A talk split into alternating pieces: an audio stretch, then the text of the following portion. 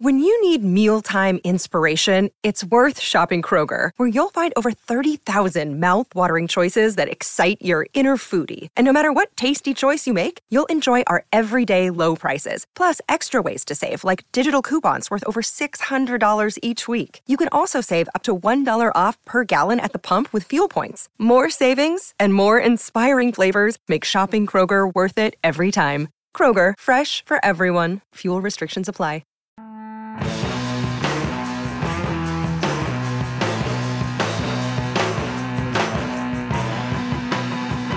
Hello, folks, and welcome to the A to Z Sports Big Orange Podcast. I'm Charlie Burris, here as always with my co-host and A to Z Sports Tennessee writer Zach Ragan. Wherever you listen throughout the world, we thank you so much for listening to us. Zach and I are here talking everything balls every week on the Big Orange. If that sounds like something you want to listen to on the reg, go over to the A to Z Sports Podcast Network feed uh, on Apple and Spotify and subscribe. You won't miss an episode if you do, and you get a bunch of extra uh, other content that A to Z is pumping out. It's good stuff, and it's all there. A to Z Sports Podcast Network feed. I'm at Charlie underscore Burris. Zach is at Zach TNT on Twitter, at A to Z Sports, Facebook.com slash A to Z Sports Nashville, and A to Z Sports.com for everything that Zach Right. Well, Tennessee played Pittsburgh on Saturday and came out with fire. Blocked a punt. Scored after the block punt. And it was pretty much all downhill from there. Pittsburgh essentially took over the game after that and Tennessee had its opportunity at the end of the game. We're going to talk about that and Josh Heupel's play call decision. But Tennessee ultimately loses. They come up short in Josh Heupel's first big test. Let's talk about it, Zach. What is up? I'm still trying to figure out how I feel about this game because uh, every day since Saturday, I kind of feel a little different about it. Uh, immediately after the game, I felt actually pretty positive, and then I moved on from that and felt like no, you know, Tennessee should have beat Pittsburgh there, and, and you know, it could have went either way. It was a true toss-up game, and it came down to one score. But yeah, I went back and forth on how I really feel about the outcome of this game and what it means for Tennessee and the future of the program. It's a really conflicting one because when you look at it, I think it it's easy to say a couple of things to me if Hendon Hooker's play translates to the rest of the game, the way that he played in that second half, if he plays the whole game, I think Tennessee wins. That's encouraging on one hand, although we'll go into the details of that and some of what Heupel said today during his press conference about it. And then also, I think if Tennessee cuts out the self inflicted wounds, and, and I would say not even all of them, but specifically the offensive line mistakes. If you just cut out the offensive line mistakes, you have zero offensive line penalties in that game, which is game to game. That's that's tough. That's a really disciplined offensive line to just never have a penalty. But if you cut that out, Tennessee wins. I mean, the margin was that close. And then you also have the factor of the defense looked better than I think a lot of people thought they were going to, even though they gave up 41 points. I say with that, I know a lot of people are like, they gave up 41 points. Defense was terrible. That's the style that Josh Heupel plays. It's a ton of possessions. And so you're going to get a ton of points, especially with a bend don't break uh, defense like Heupel's putting out there. Uh, and they had some really clutch stops at the end, and Tennessee had its opportunity. They had the opportunity there, and they blew it and uh, that's just really tough to walk away from and just have some sort of definitive. I definitely feel this way about. I don't. I don't know because there were moments in this game where I went, "This thing's headed in the right direction." There are moments in this game where I went, "What are we doing here?" I, I'm not. I'm yeah. I'm not sure either. I, th- I think the two encouraging things for me, the most encouraging, uh, the defense, like you said, played a lot better than I expected. As you mentioned, a lot of possessions equals a lot of points. That final score doesn't really tell the whole story on how the defense played. that Pittsburgh just had so many opportunities. You're going to give up some points. You're not holding the ball for a whole quarter like a, Georgia Tech or something used to do. And then the play calling, I thought the scheme. I don't I, for the first time in a long time, I didn't feel like Tennessee got out schemed. They had receivers open. You know, I'm sure we'll get into a quarterback some more, but you know, Joe Milton wasn't necessarily putting the ball where it needed to be. He was overthrowing some receivers, some wide open receivers. And that's the point of this offense is you're going to run a lot of verticals. You're going to try to get guys free down the field. And if you miss, you miss long, so it's not an interception. That's one of the reasons Joe Milton's the guy. It's possibly one of the reasons Harrison Bailey's not, because the arm strength isn't the same. And uh, Heupel's concerned about, or I assume Heupel's concerned about underthrows turning into interceptions from Bailey. Just my assumption, no real inside information on that. But as far as the scheme and the play calling, I think it worked. I think we saw that it worked. I think you really saw clearly the power of the, I would say, the simplicity of what Josh Heupel is doing. It translated from one guy to the next, and I think you you really just saw with Hooker. I think he's a similar runner. He might be. I, it's hard to say just watching on TV. He might be a little bit quicker than Milton. I think he was quicker to make decisions, mm-hmm. which is nice. Uh, although it also led to an interception where he's a little more impulsive and tries to make a play. You know, it's a whole consideration in itself. But I think you just saw Hooker basically came in, and his main advantage is that he puts a little touch on the ball, and Joe Milton does not at all. At least not yet. Maybe he has the ability to with more work in this offense, but so far it the dude has stone hands. He is just tossing it out of the stadium with no. I, it's almost hard to think like uh, you do a ton of practicing, a ton of practicing, and you still don't have more control than we saw from this kid in that first half. They were like egregious overthrows and genuinely like if there was pass interference on that play, it didn't matter because it was an uncatchable ball kind of overthrow. It's a problem that plagued him at Michigan as well. I mean, you've heard Jim Harbaugh talk about it in the past. You go and look at old uh, media sessions that Jim Harbaugh did and talked about Milton. Him being able to throw a touch is the primary concern with Milton. That was his biggest thing at Michigan. So it's hard to imagine it's going to get better at Tennessee. I mean, Harbaugh's a quarterback guy, Heupel's a quarterback guy. How, if you can't figure it out, what what's that say? Is it Milton? Is it the coaching? What is it there? And and it's that element exactly why I say if you translate over Hooker's play to the entire game, I th- think it's probably win for Tennessee because there were just some some moments where, as you're already saying, the scheme opened guys up. The defense the, uh, specifically the defensive backs for Pitt were not good. And they were not doing a good job covering Tennessee's receivers. People were open and just there for for the taking for the quarterback and Milton was just airmailing it uh, and not getting it there. And then you had Hooker come in and he's just a little better. He's just putting it in more in the airspace of the receiver. Were they perfect throws? No. I, I don't think that he has amazing touch either but they were just better.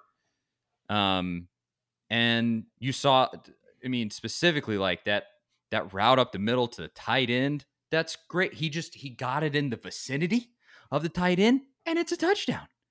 You know, and and that's I look back at that first half and I say, some of those overthrows by Milton, dude, is wide open. And if that just connects, just half of them. Just connect on yeah. half of them, which is really all I think Heupel wants is just about half. Exactly, and and that's that's why I say I think this really was a testament to the effectiveness of his strategy, and I also think that we saw some amount of uh, adapting to the situation because I think Heupel saw that if he didn't slow it down a little bit, things were going to spiral out of control pretty quickly. He was also helped on a couple of occasions by ref reviews, um, I think, in terms of getting his defense some rest. But uh, I think you saw a little bit of adaptation there where it, it wasn't just absolute breakneck, let's get to the ball as quick as possible. But I think you did also see when the offense was cooking, that is still his goal. because on on a couple of those scoring drives, it was just bang, bang, bang, bang, bang, touchdown, great, and I'm fine with that. But when things are going poorly, you gotta throttle it back a little bit and say, Well, let's, you know, don't yeah, just the, the only problem with that is Heupel's offense works because of the tempo, and it's not necessarily Yeah. because he's tiring the defense out. He is trying to get to the line as quick as possible so the defense tips what they're doing. He doesn't want to give them any time to disguise their coverage, and then you got a quarterback that's having to read what he sees and make their decisions based off that, and then the receivers.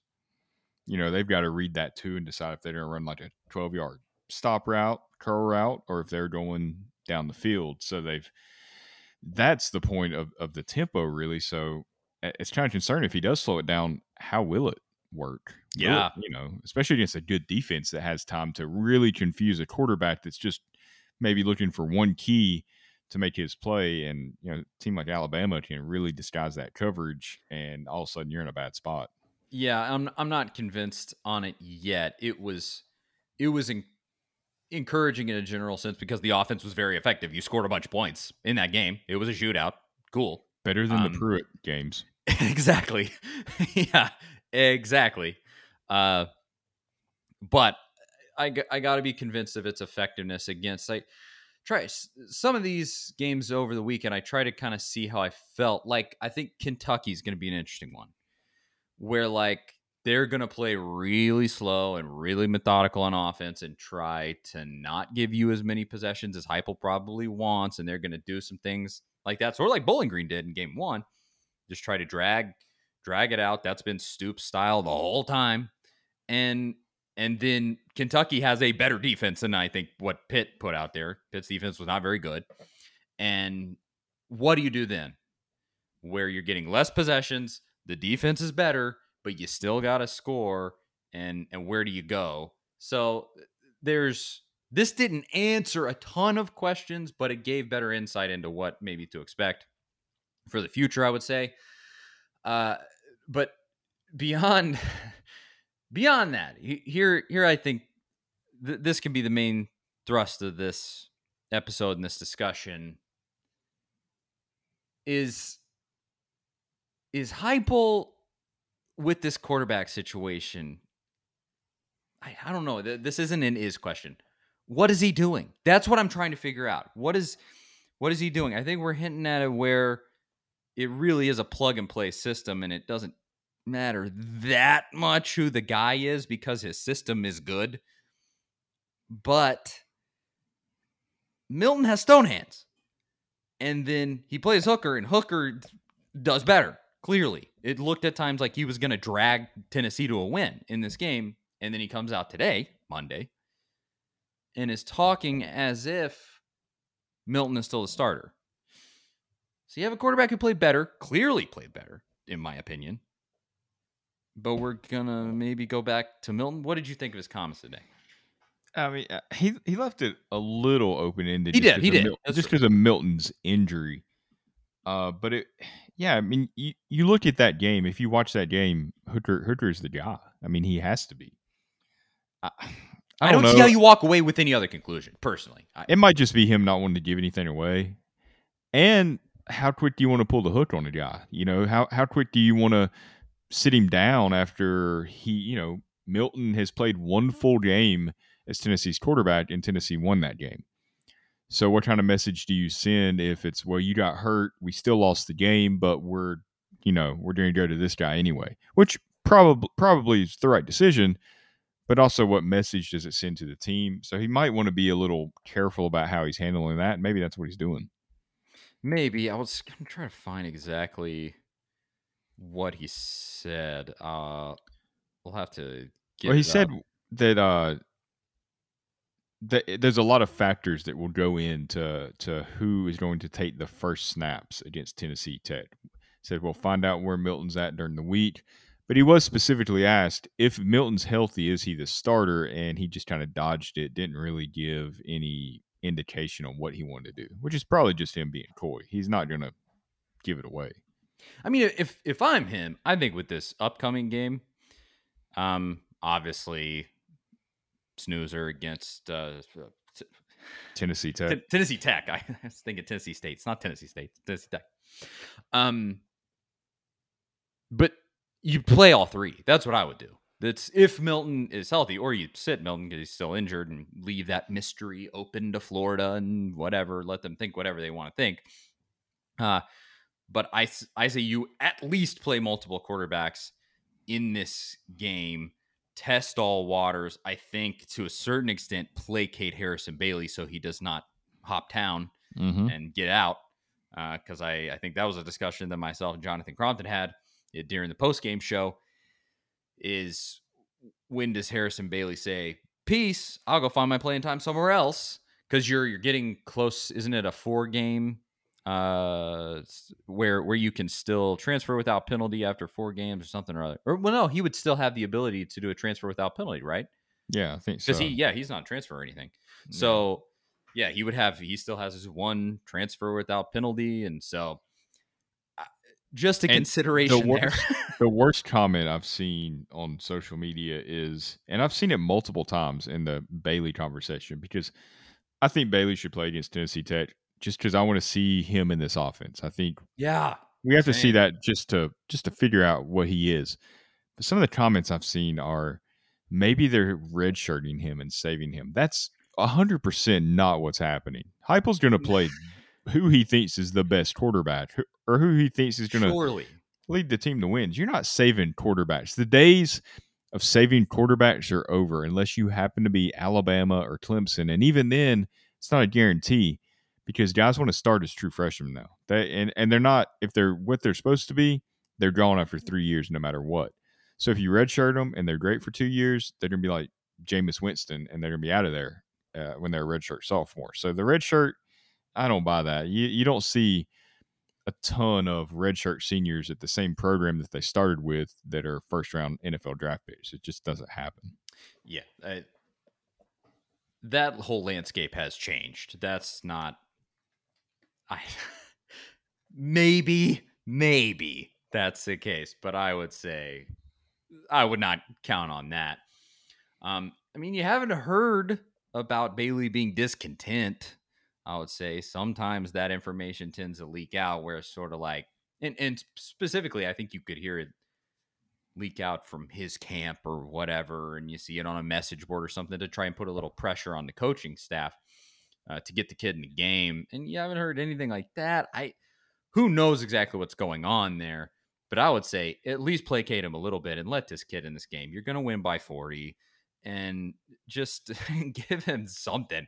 Well, it's I say that Florida State lost to Jacksonville State over the over the weekend. Let's don't don't get too comfortable Yeah. but you should win by 40 i would put it that way um and you you, you got to just do something but i i just question so far this this status with Heupel. He comes in, he's quarterback whisper, quarterback whisper, quarterback whisper. Uh, Good. What what should I consider the evidence of that that I've seen so far? Cuz I've seen a good scheme, but have I seen a great quarterback? No, I've seen a quarterback that works in the scheme, but I have not seen a great quarterback. Like Hooker is not a great quarterback, but he was making it work.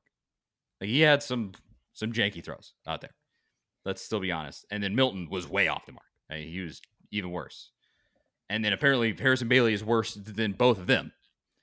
So, where is this quarterback whisper element going to come in? Because what I want to see is a great system mixed with a great quarterback.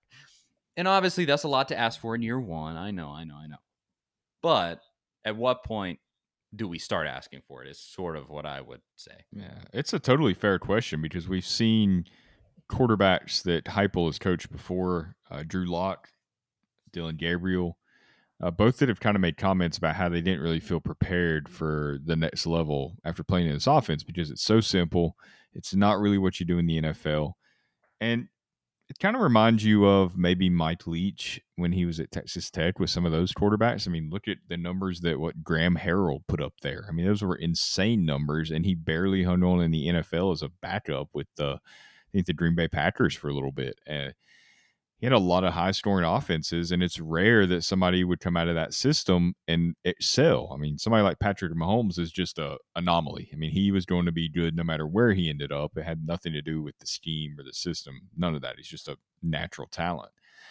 So I'm not going to say that Heupel can't develop quarterbacks, but is it the scheme that that does this? Because we haven't seen anything from Milton or Hooker. I mean, that to suggest that he's that they've grown from where they were before. Milton has the same issues he did at Michigan, and I imagine this is probably about what Hooker looked like at Virginia Tech. The only really real way to answer this question would be if Jarrett Guarantano was still on the roster. All right, bring him back. What do you think would have JG would back. the would Tennessee have beat Pittsburgh with JG? Would the outcome have been different? That is Heck a no, tough dude. question to pose. Jarrett, uh, I guess his wasn't it? Didn't he get hurt in that? First yeah, game the first Washington game against yeah. Yeah, so we don't know exactly what he looked like or will look like at another school with another coach, but I I, I do think that's a fair question.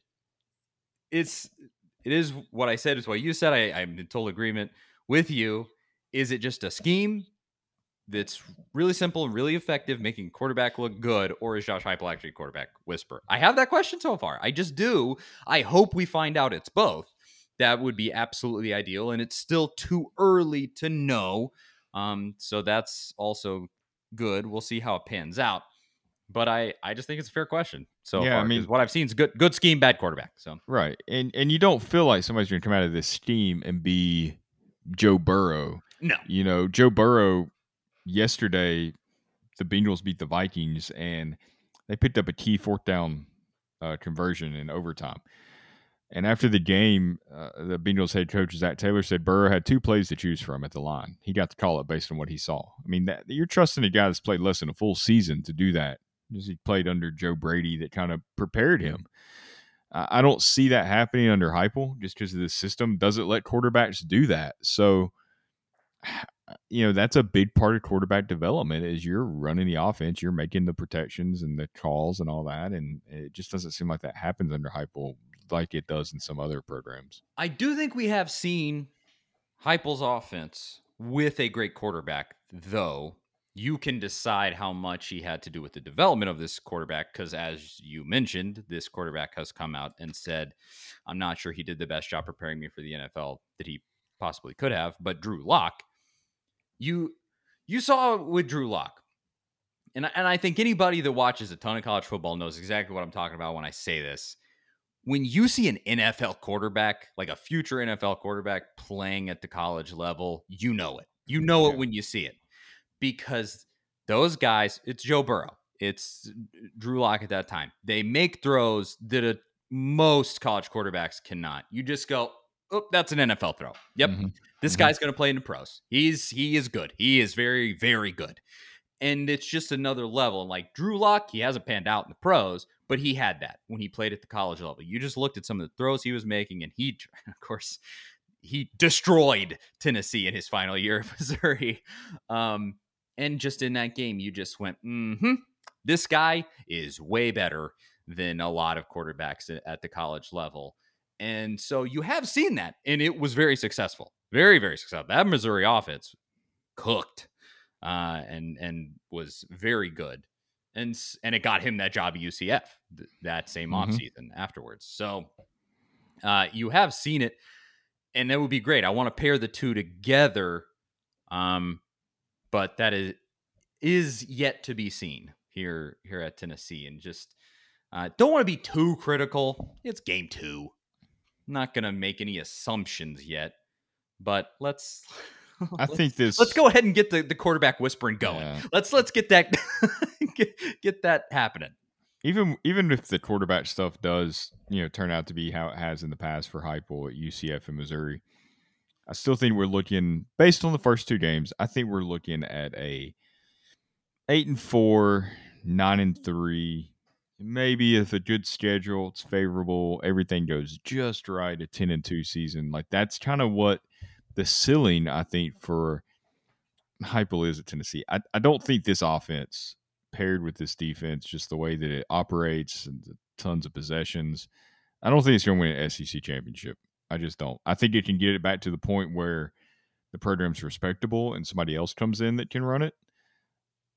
It's just hard for me to imagine this. Eh, I feel the same way about Mississippi State. I kind of feel the same way about Ole Miss too with Lane Kiffin. I, I don't see them beating Alabama or LSU. Well, maybe LSU. They're kind of falling away now, and uh, maybe it's just Alabama because Texas A&M doesn't seem to want it either.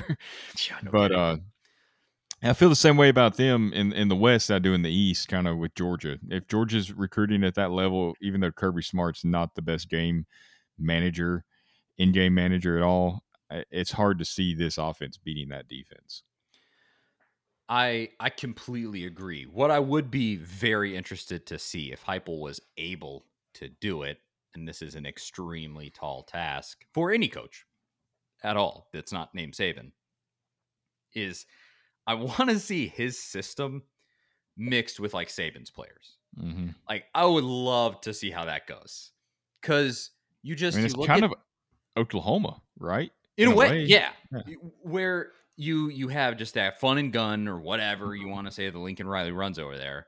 Um, high flying offenses, the talking heads would like to call it. Um, and then you just see it with totally elite players. I think that would be mm-hmm. very interesting to see yeah. in, in, the SEC. Tennessee has the ability and has in the past gotten a ton of elite players. All of that has gone down the drain in the last few years, and you are working with a thin shell of what it could be. And I would love to see that happen. A lot has to happen to get there. Um, but you do just in college ball. I mean, look look at Nick Saban. You can essentially if you just fill the roster with six star kids, you can trot almost anything out there and you're going to win a bunch of football games. Because mm-hmm. you just like how many great quarterbacks has Nick Saban had? Uh, Up until none. the last few years, really yeah. none at all. I mean, I, I, guess you you are finally seeing. It looks like, and I would you even consider this his quarterback, quote unquote? But Jalen Hurts now he had a, a decent couple of games. He's a starter and part of that, part of that, you know. But otherwise, I mean, has, has he had any good quarterback yeah. at Alabama? Truly good quarterback at Alabama? Like not yeah, really. I mean, Brodie Croyle was uh, a career backup at best. I mean, yeah, John uh, David Booty was that? No, that might have been before. I, and I, really, even with Jalen Hurts, maybe maybe it's more of the system that the Eagles and some of these teams are starting to run a, a system. It's a little more like what you see in college. So it's just they're better fits for the system. It's not necessarily because they were coached by Nick Saban. I don't think. Sorry, not John. Who am I thinking of? Not John David Booty. He played at USC. Yeah. Uh, uh, it's uh the three. He had three names. Uh, who was the guy? I'm totally blanking. I Did know I... who you're talking about. Yeah, it's it's. I feel like it was still John David. I don't know. Um, like we should. It's not like we talk about college sports as a whole thing. You know, we should like we should, maybe should know. I, I um, don't. Yeah, try not to dwell on Alabama and their. I know success. AJ McCarron? Are you thinking about AJ McCarron? No, it was. uh I dude, I'll have to. I'll have to cut this out probably. I want to know now. I'm gonna look. Uh, who was there when he sh- when Saban showed up? Uh, dude, John Parker Wilson.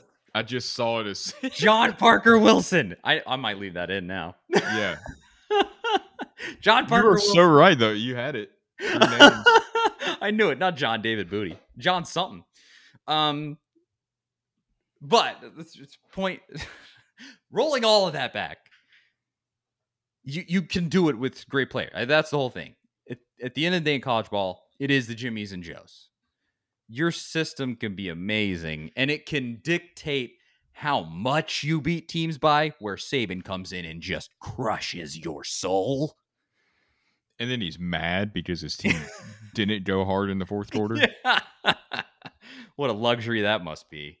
Uh, I mean, it can dictate that much, but at the end of the day, you put great players on the field, you're going to have great results. It just is what it is. And so I maybe Heupel can make that happen. He has great recruiters on this staff, Rodney Garner and such. Um, and so maybe that can happen. But I think to make that happen, you got to do what you're saying, Zach, and get to that 8 9 win point. And I think that's absolutely possible. That's absolutely possible. You got to win games like this pit game for sure. You cannot. I mean, in the future, this has to be a win. And what is next year's like? Is next year the Oklahoma? I think that might be 2024 or 2020. Yeah, maybe it's a little further off. I can't remember. But, But yeah, that, I would just quit scheduling games like that for a while. yeah, just give yourself a break. I didn't like it last year and was kind of fortunate that it got canceled. Uh, next year is Ball State, Pitt again at Pitt, Army, and UT Martin. Okay. You got BY at BYU in 2023, and it's Oklahoma in 2024. Well, either way, cancel that Oklahoma game and buy your way out of it. Um, and Yeah. you because you just like those have to be wins, and then you get that recruiting train rolling, and see where you can go from there. Because I do absolutely agree with you. With this system, it is hard to think. I mean, you just don't see a national championship team using the system that he does. And maybe he could be the first and whatever else. Maybe he can be the outlier. You know, Da- everybody Dabo Swinney did it, blah, blah, blah, blah. That's like a one in a million thing. We got to be completely realistic when we talk about this, I think. And just right off the bat, I I thought that when they hired him, it just isn't uh, it isn't an SEC system. It just isn't. It's a UCF system. And now, well, UCF is is Power Five now. They are. Like, Oh, hey, yeah. they're big Big Twelve UCF. Congratulations. I'm gonna have to go replay the 2017 playoff now with UCF. In it. yes, go back. They could have been the national championships champions that year. but it, yeah, I, I'm absolutely with you. And so, and I'm sure we're gonna get crap that we're being negative in game two. It's give give Heupel a chance. I'm happy to give Heupel a chance.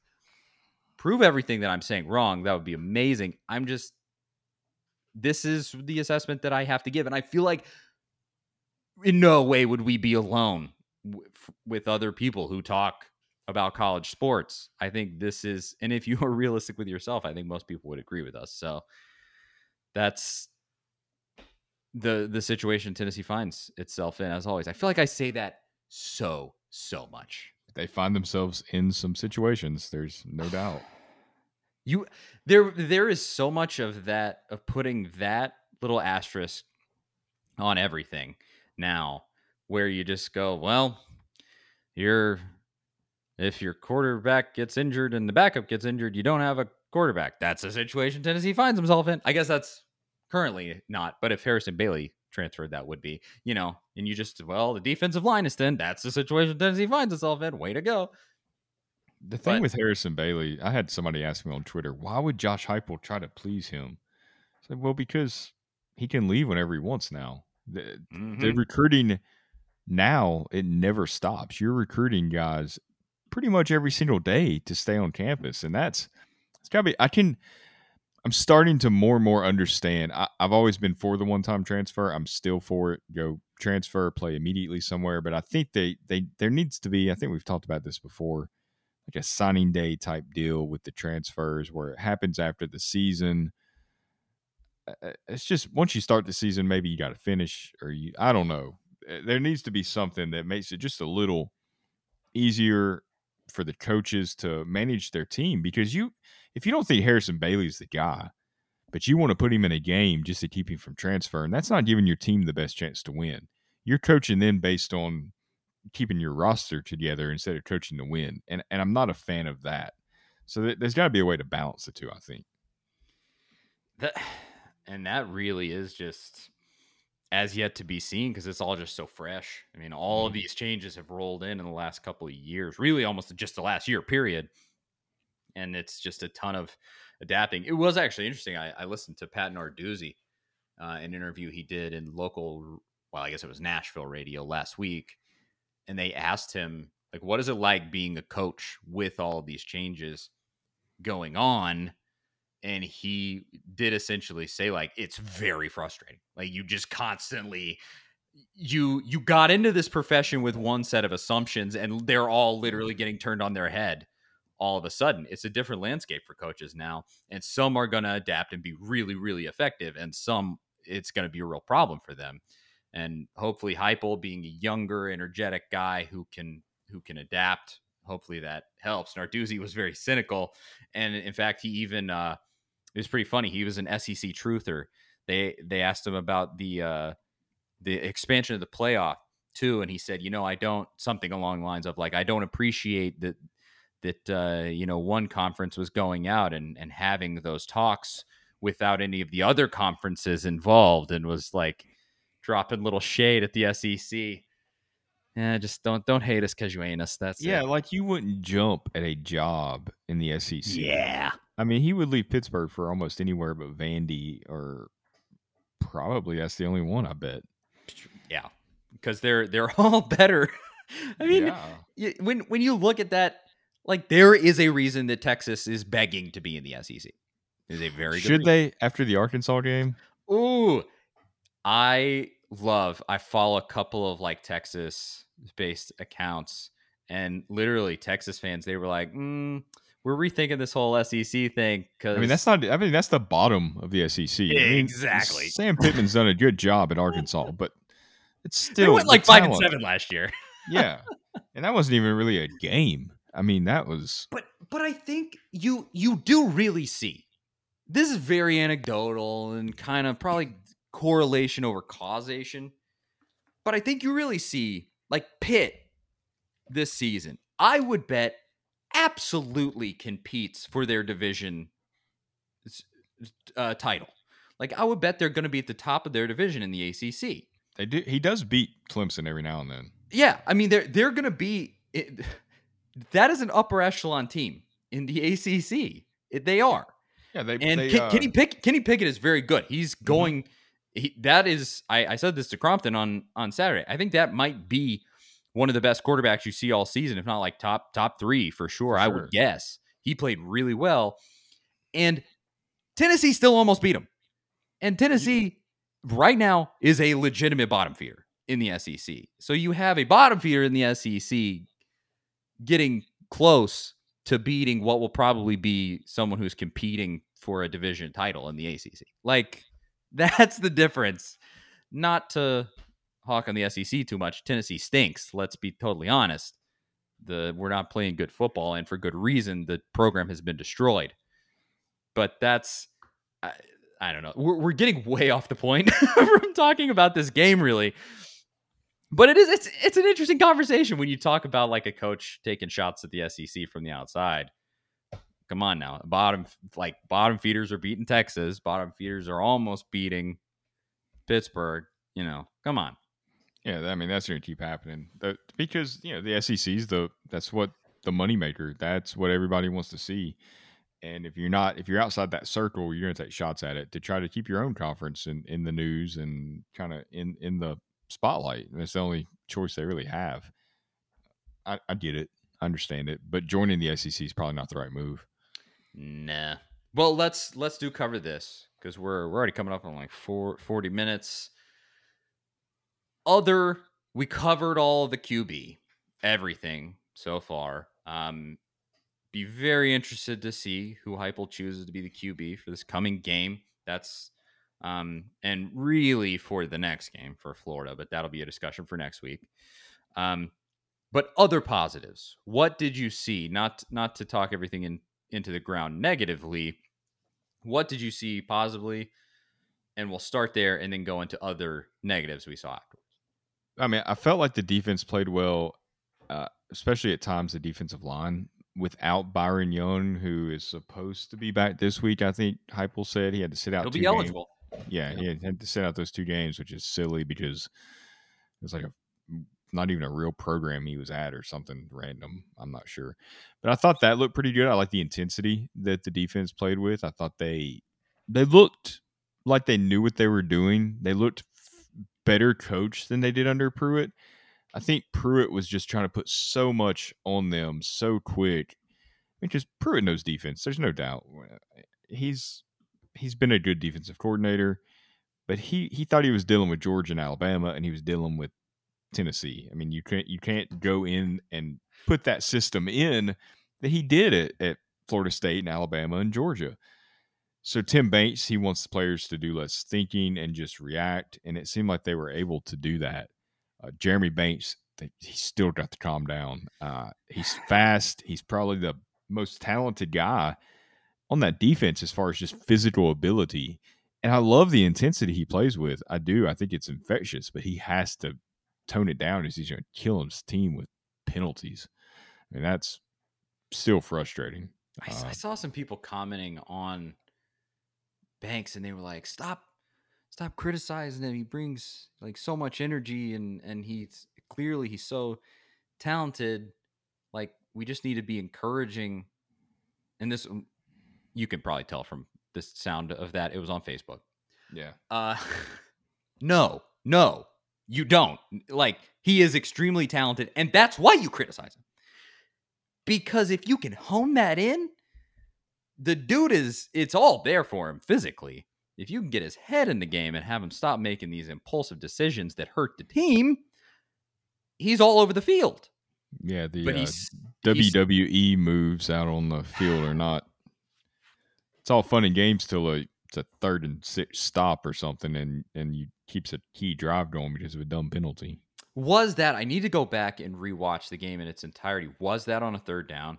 Did it? I'm not sure. I can't remember if it did or not. I don't remember off the top, but just I know ESPN's announcers were just incensed about it. They couldn't they couldn't believe it. How could you ever do that? Oh yeah. Uh but it that sort of stuff can be catastrophic and he's got to stop doing it. Cade Mays, I like to a certain extent that he's going after somebody for for messing with his dude. That's that speaks to the cohesiveness of the team right now, and that's nice. But that's stupid. It's stupid. Don't do it. That was a real. That was a Taylor Lewan move. oh uh, my god! Don't get me started mm. on the tides right now. But how many times has just real quick? How many times has Lewan taken blame for playing bad and said he's got to get better at this point? It feels Dude. like he does it once a year at least. Yes, where he just gets absolutely blown up and then he goes, I played really bad. I'll do better, guys. I'll do better. Well, stop podcasting all the time. Getting out you got you're getting that bar stool money and you're getting all comfortable. How about you go practice some football, Taylor? Uh, he got his extension. He's good. Yeah. Oh, he's good. He is good. That's for sure. He he took that money and sat on the couch all last season with a knee injury. Mm-hmm. Congratulations to him. As far as money. as far as the other thing I thought that was great was the tight ends, man. Nine catches yes, by tight yes. ends. Great I mean, point. That's that has to be the first time since I don't know the Derek Dooley days when Mychal Rivera was there. I mean, maybe it happened under Butch, but uh, it certainly didn't happen under Jeremy Pruitt. Yeah, I mean, who who was the last really solid tight end Tennessee had, who who legitimately made a difference? I mean, Ethan Ethan Wolf had some games mm-hmm. with Butch, um, but it just it's been it, it feels like at least it has been a long while. Yeah, I think Mychal Rivera was really the last one that that yeah, made an impact. Maybe some time in the NFL. But you I you thought watched... Dominick Wood Anderson was going to be that job at Pruitt, just never waste. used it. It was amazing how he did not. That was such a waste, and now I think you have two guys on this roster that I look at and I don't see anything extraordinary. I don't look at either of those guys and go like, "Oh, I'm sure he's going to be great." And they both made super impactful plays. Mm-hmm. And amazing. Like not only do you have guys that it seemed like, I mean, the the offensive line stood up well enough. I I would mm-hmm. put it that way. Was it great all day long? And no. you had your center out that, you know, that's true. Pretty, pretty, pretty big loss there. Yeah, your start starting center is out and you have all of that coming together and they still played decently well and now you have this element where the tight ends look effective. Uh, and that's that's great. That was an amazing development and something that I was super happy about. Great positive there. Totally agree on the defense. Um, I think if you can bring that, if you can bring these things into games down the road, bring that same defensive effort, and I think it will give you an opportunity to win games.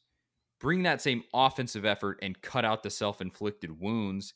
And if, if you do just that, I think you beat Missouri. I think you beat, but you definitely beat Vandy. I think you beat South Carolina pretty easily. South Carolina did not look good over the weekend. They almost lost to East Carolina. Uh, and you probably are 50 50 with Kentucky, 50 50, eh, well, it might be more like 60 40 for Ole Miss, but you're competitive against Ole Miss. You're probably competitive against Florida. Like, if you can just cut out those mistakes, bring that defensive effort, continue with this well schemed, simplified offense, I think the opportunities are going to be there for you to win this season. Like, super disappointed sure. with this loss because it should have been a win. But moving forward, I think you are going to give yourself a chance to win if you can cut some of this crap out. I mean, I had them at six and six before the season with the loss to Pittsburgh. So I still view them as a bowl eligible team. And I have them with the loss to Missouri, loss to Ole Miss. Um, games that could be winnable. I'm like you. I'm not so sure about the Ole Miss, but the Missouri game, yeah. I mean, Jeremy Pruitt beat them last year. So while I think Missouri's offense picked up and, and showed some stuff down the stretch, Tennessee should be able to match up. And maybe by the end, Heupel's kind of ironed out some of these discipline details as far as the penalties. Was 13 penalties. I mean, you can't you can't win a game when you have 13 penalties, but a lot of them were pre-snap, post-snap penalties. So should be easy to clean up. It wasn't, you know, like technique type stuff that they're dealing with there for the most part. I mean, I, so I, I, still think they're on pace for what I expected this year yeah, six and six still feels without a doubt the most likely outcome. You have four built-in wins already when you include Vandy, and then just some some duo of Missouri, Kentucky, uh, South Carolina, and I think South Carolina looks like they stink. That's you're probably going to be mm-hmm. favored in that game. Win the games that you're supposed to, and so then you just have to get one more. And hey, go ahead and and make up for this loss at Florida. I'm oh just... yeah, it's made up a lot. it's it's that easy. Just go win at Florida. It's I'm not asking a lot. Just go win at a place where you haven't won in like 15 years. That's no no biggie. Longer than that. Has when was the last time? 201? 03? Was it 03? 03. Yeah, it would have been 03. Um, because you won back to back years. Mm. Yeah. Um, right. Am I remembering that correctly? Either way. Uh, I know 04 was it in Knoxville. I know that because the field goal. Oh yeah, that's right. Yeah, because um, I was at that game. Um, but anywho, there the opportunities are going to be there, and now we we can cover just any other stuff that maybe you saw that needed improvement, and then we'll move on to just finishing with this little game prediction. Yeah, well, clearly the running the running game still they got to get that going. I know Tiyon Evans was out, so that didn't help matters. But what Jaylen Wright averaged 1.4 yards per carry, Jabari Small 2.3 yards per carry. I mean, that's not very. It's not what you want your running backs to be at. So uh, hopefully they can figure that out. And maybe that's just what Pittsburgh was doing. I mean, Pittsburgh has a pretty strong, you know, defensive line, defensive tackles as far as the run game goes, but you would like to see a little more production from there. For sure. And and there was I guess you could really take this as an encouraging element. As of the first quarter, your I guess your second best wide receiver was out behind mm-hmm. Velus. Jalen Jalin Hyatt went down.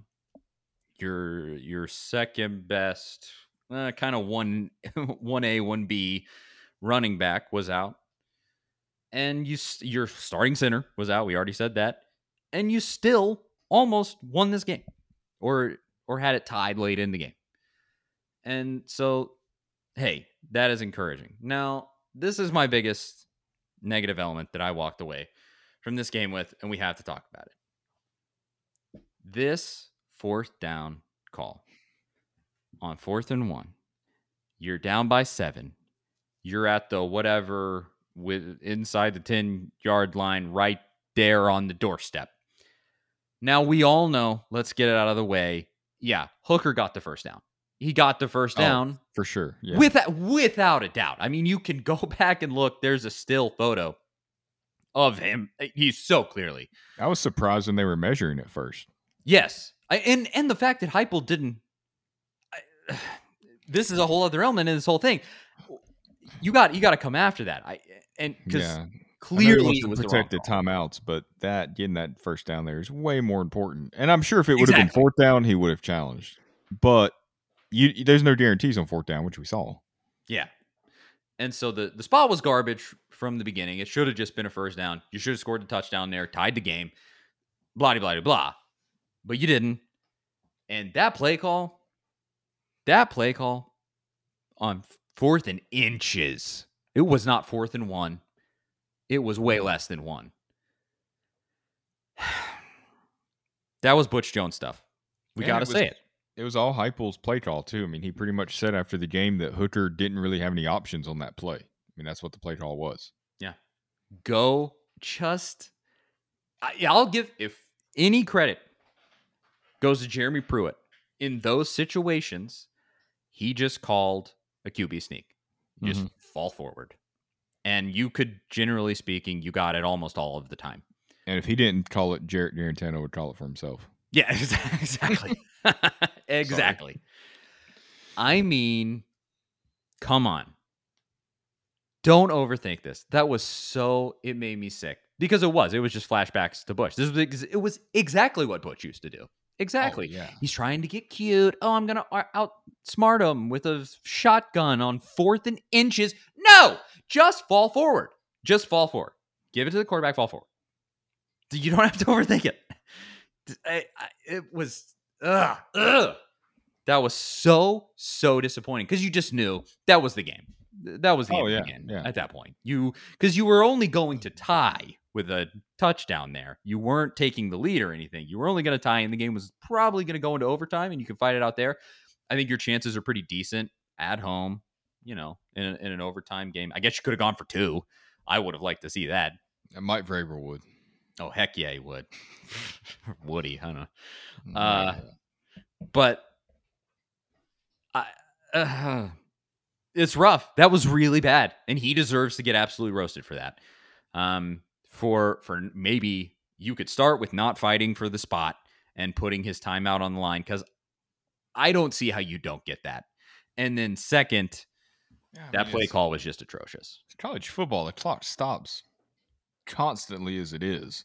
I know timeouts are valuable, but it's not the NFL. You can stop the clock if you need to. God, I mean, it took forever to play that game as it was. Oh, it was so long. Every college game is now. It's it's ridiculous how long college football games are getting. Uh, and they talk about the pace of play in baseball and how long those games take. And I get it. You don't want a baseball game shouldn't take four hours, but neither should a college football game. Yeah, it's getting pretty pretty egregious at this point. Uh, but I guess that's an entire other conversation. Yeah. But that's just to me, you you just you have to bring that up. It was really bad, and it you could absolutely make the argument that that cost you the game. You weren't going to take the lead, sure, and you could say, oh well, you might have just gone and lost it in overtime. Still, fine. That's a fine argument to make, but you you can at least say this definitively. You did not give yourself the best chance to win. You just didn't. It was a horrible play call and it was overthinking it and it was just trying to do too much. Yeah, don't I, I hate when you're thinking to play ahead on something like that, which is what I think he's doing there at the spot, trying to save his timeout, Mm-hmm. and he's thinking about what he can run on fourth down. I mean, maybe it works at UCF. In the SEC, those fourth down. I mean, I know this is Pittsburgh that you're playing, but it's a Power Five opponent. That's a big time play, and yeah, you know, defenses make plays in the Power Five. I mean, that's how that's how you win games. That's how Tennessee beat Kentucky a couple of years ago. That's what Yeah. you, got to step up in that moment. And Pittsburgh stepped up more than Tennessee.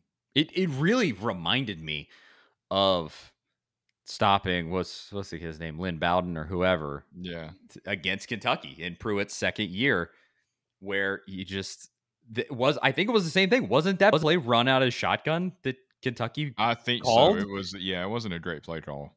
Don't overthink it. Go under center. Mark Stoops and Josh Heupel. Don't overthink it. It's not hard. I, that uh, man had to touch on that. Is what it is, and we we can go from here. Don't do it again. I would say please learn from that, and don't do that again. Whoever called that play goalish Heupel, I gotta assume it's Heupel, right? Yeah, I mean, that's that's such a pivotal point in the game. But there is that. Now, let's move forward to predictions and start out here. Zach, go to a gas station and buy a lottery ticket, my friend, because you not only did you were you the closest to the score prediction last week for Pitt, you literally got it exactly right on both scores for Tennessee and Pittsburgh. What genuinely what are the chances of that? Because this was a weird score. This wasn't like 42 35, where it was just all touchdowns and nice and clean. There were field goals and weirdness. You nailed it on the head 41 34. I mean, I feel like I probably used all the luck that I have on this worthless store prediction that means nothing. Instead of a lottery ticket, I've used the luck on this. So I guess I'll bask in it for what it's worth, which is not much. I felt like it, it's always strange when something like that happens because it's it's the thing that always keeps you coming back to that type of stuff. Like it's a couple of months ago, I was in I'm a big whiskey guy, and I was in like a lottery for a whiskey, and I won.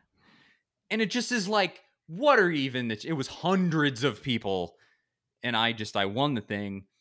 And I was like, what are the chances of that? And then since then, of course, I, I'm paying money to even enter these things. And I haven't won one, you know, but you, it's what keeps you coming back. That one, I got that one time. I got it right, man. No, And it's that's- like it's like golf and gambling, I guess. It really, yeah, golf on that that one shot on the par three where you hit it within five feet. I that Mhm. I can do it again. I know I can. You're not going to do it again, Nope. but incredible nonetheless. Who knows what the chances are of that happening? But you hit it literally right on the head. I was wrong. I said Tennessee was going to squeak it out. I said I think I said what 38 35, Yep. something like that. And Which the uh, store, I mean, you know, the stores are still both in that same range, the same like total points stored. They're right there.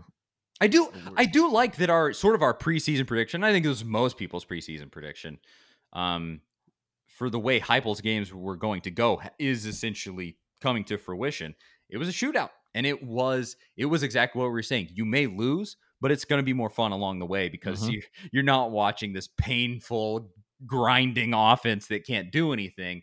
Uh, you you saw some really good plays and and some excitement, and you still lost, but that is the nature of the game that Heupel plays. So there is that. And now our predictions. Tennessee Tech, not exactly a world stopper. Do you know uh, what was the status of their last game this past week? So Furman beat Tennessee Tech twenty six to nothing this past Saturday. Uh, zero points there for Tennessee Tech, and then in the season opener on September second, Tennessee Tech lost fifty two to fourteen to Samford. So against two not great opponents, they've scored two touchdowns this season. And with that in mind, Yeah, that should make things a little easier. I think I will predict a win in this one. This is one of those where you just, it's all about how many points will Tennessee put up. This is an interesting conversation because you don't really know who is going to be quarterback. How long will Heupel keep them in before you keep, you pull and go to the next guy if everything goes as planned and you get to do that? Um, does he, if you're smashing them, do you let up in the third quarter, maybe Nick Saban style? Uh, so I, um, I'll say on this one, definitely a win. Ugh, Fit. This one, okay. So the offense hits its stride a little bit more in this one, and I'll say f- fifty-six to ten. No, no, no, fifty-six to seven. Okay. Forty-nine point win. Pretty. Pr- uh, you know what? I have the margin of victory the same, Hey. but the score's a little different. I have uh, Tennessee winning as well. I'm going to go out there with that, and 52 to three is what I'm going with here. Nice. So pretty similar. So both 49 point wins, I would assume. I don't know what the betting line is, but would assume that those are both covering. Um, and so there you go. Don't listen to us. What do we know? Except Zach does know. If it if it happens again, then that Florida score is gonna be really uh, important to predict. Gonna be looking at you like Nostradamus. Ooh, a lot of pressure. Does we could really have this conversation now about like our prediction for the Florida game, probably. But does anything happen in this game that would change your mind on the Florida game? You think? Only for the negative. Only if Tennessee wins like seventeen to three. That's probably about the only thing. Then it would be a worse prediction. I would say I, I'll say this: if Hooker really plays Yeah. well, if he's the quarterback and he really plays well, If he's hitting guys in stride, mm-hmm. okay. Because you, I mean, you could tell against Bowling Green that Milton wasn't translating too well, Mm-hmm. and so you could probably tell in this game if if he's really getting in rhythm with that offense, that would be cool. That would be really really good and encouraging going into that Florida game. But I I can already tell you because this is always my philosophy. I probably said it last year, probably said it for years on the radio. Uh, also, Florida's a loss until it's not. So you know Mhm. what I'm going to predict. but I'll give you my exact numbers next week. I think that's it. Any any parting thoughts before we go, Zach? That you want to drop in? Nah, just hopefully this is a quiet week for Tennessee. No injuries, no more players ineligible randomly. Like I don't know if you saw what happened with LSU today. Their running back John Emery is suddenly like ineligible for the year because of a academic issue. So maybe maybe all the bad luck's going towards Baton Rouge with the way Yeah. they're kind of turning out down there with Ed Orgeron. They can have it. Send it down there. No bad weather or anything, but just you know, Yeah. bad juju for your football team. Mhm. That's all. All right. That's it. My doorbell just rang. I got to go answer it. I'm Charlie Burris. That's Zach Ragan. Thank you so much for listening. A to Z Sports, A to Z uh, at at A to Z Sports, at Charlie underscore Burris, at Zach TNT, A to Z Sports Podcast Network feed, rate, review, subscribe, blah, blah, blah. Thank you so, so, so much for listening. And listen uh, on game day, myself, Jonathan Crompton, uh, Big Orange Game Day show. We we air at halftime, we air post game. Um, and you can hear Crompton's analysis, which to me is has genuinely been, been fascinating so far because he brings a former player's perspective. It's really great stuff. Um, and I think that's going to be it. Thanks again for tuning in, and we'll talk to y'all next week. See you guys later.